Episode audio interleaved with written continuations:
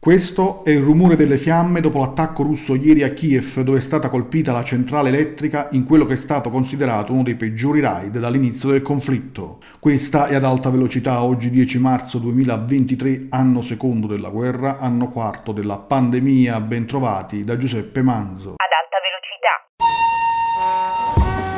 velocità. Notizie e pensieri pendolari. Oggi parliamo della situazione sociale nel nostro paese. Il governo è pronto a sopprimere il reddito di cittadinanza e l'Istat ha diffuso il rapporto su mercato del lavoro, redditi e misure di sostegno che contiene anche i numeri dell'RDC relativi al 2020 e 2021 e ne evidenzia il ruolo nel contrasto alla povertà. Nel 2021 il 5,3% delle famiglie ha percepito il reddito di cittadinanza e quasi la la totalità in modo persistente, ovvero ne aveva già beneficiato nel 2020. I numeri sono in tal senso significativi. Si stima che nel 2021 il reddito di cittadinanza abbia riguardato il 6,3% delle famiglie italiane con incidenze più elevate fra quelle residenti nel mezzogiorno e con una intensità di istruzione bassa. Una delle conseguenze immediate della povertà relativa o assoluta è l'indebitamento. Movimento Consumatori e Acri hanno presentato ieri i risultati del progetto Riparto. In 22 mesi di attività si sono rivolti alla helpline nazionale oltre 1727 consumatori e piccole imprese con problemi legati all'indebitamento. Gli sportelli territoriali hanno assistito 2467 persone sovraindebitate su un campione di 574 utenti, il 58% erano uomini tra i 36 e i 55 anni e tra i 56 e i 70 anni per il 35%. Più della metà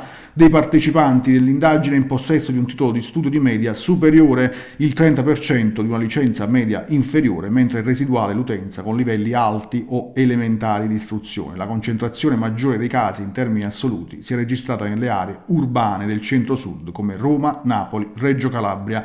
Ascoltiamo ora Tiziano Treu, presidente del CNEL abbiamo come CNEL seguito molti aspetti dei, del consumo e in particolare negli ultimi tempi eh, la qualità del consumo perché eh, ogni tanto si dice che questo tema della sostenibilità è come, ha diverse dimensioni come sapete. Quella più nota era sostenibilità economica e più o meno ci siamo arrangiati salvo le crisi periodiche, quindi mica tanto.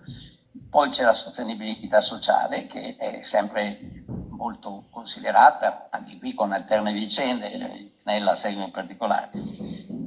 La sostenibilità ambientale è attualmente molto al centro delle, delle nostre, non solo delle nostre riflessioni, e lì il problema dei consumi è decisivo perché noi lo diciamo spesso, lo dico anche qui, anche se vostro tema è diverso, perché non basta parlare della produzione di fonti alternative, il cotè diciamo industriale, perché se il cotè consumi non è virtuoso, cioè 60 milioni di italiani e poi il resto del mondo che consumano in modo sprecone, tra, come tradizionalmente, eh, come dire, vanno contro quello che si sta facendo dall'altra parte del, della mano economica. E quindi questo è un punto che noi sottolineiamo sempre. Le dimensioni della sostenibilità, alla fine ce ne hanno una quarta, se volete, che non si menziona, è quella della sostenibilità umana cioè tutto questo che fa per la persona umana, eh? non l'uomo o la donna, la persona umana, la, la fa stare meglio, la fa stare peggio, la uccide.